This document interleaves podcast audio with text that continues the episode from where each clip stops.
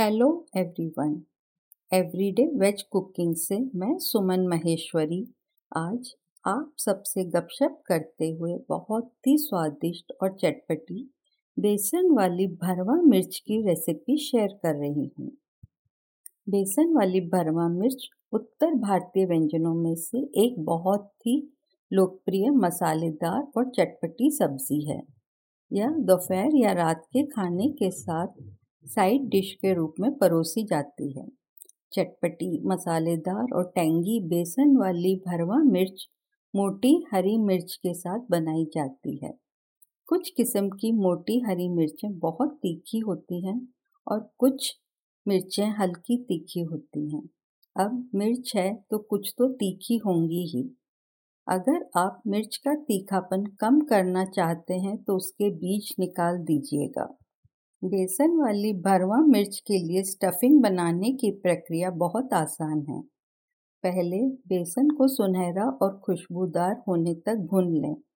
फिर अन्य मसालों को मिलाया जाता है और इस मिश्रण को मोटी हरी मिर्च में भरा जाता है और फिर इसे पकाया जाता है। आइए अब आप बेसन वाली भरवा मिर्च बनाने के लिए सामग्री नोट कर लीजिए।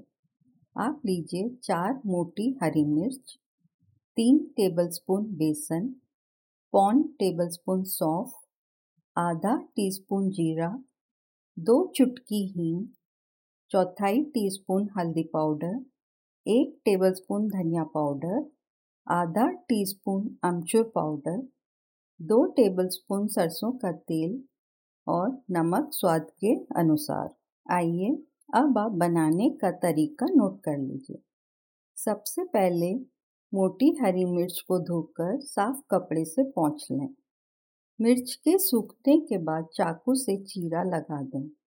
अगर आप हरी मिर्च के तीखेपन को कम करना चाहते हैं तो बीज हटा दें।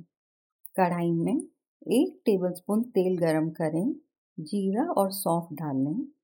जब रंग बदलने लगे तब आँच धीमी कर दें।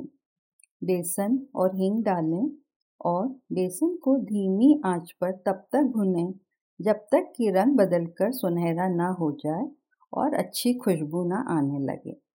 अब हल्दी, धनिया पाउडर, अमचूर पाउडर और नमक डालें, अच्छी तरह मिलाएँ। आँच बंद कर दें, स्टफिंग को ठंडा होने दें। स्टफिंग को चार भागों में डिवाइड करें। और इसे मोटी हरी मिर्च में भरें।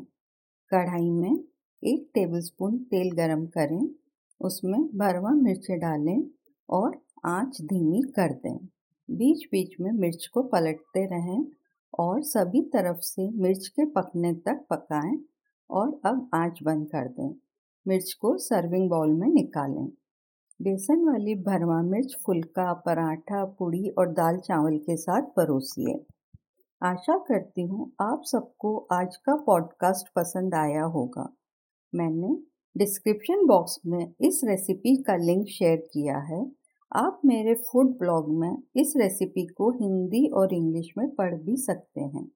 अपन जल्दी ही फिर से मिलेंगे और यूँ ही गपशप करते हुए एक और नई रेसिपी बनाएँगे। Bye have a nice day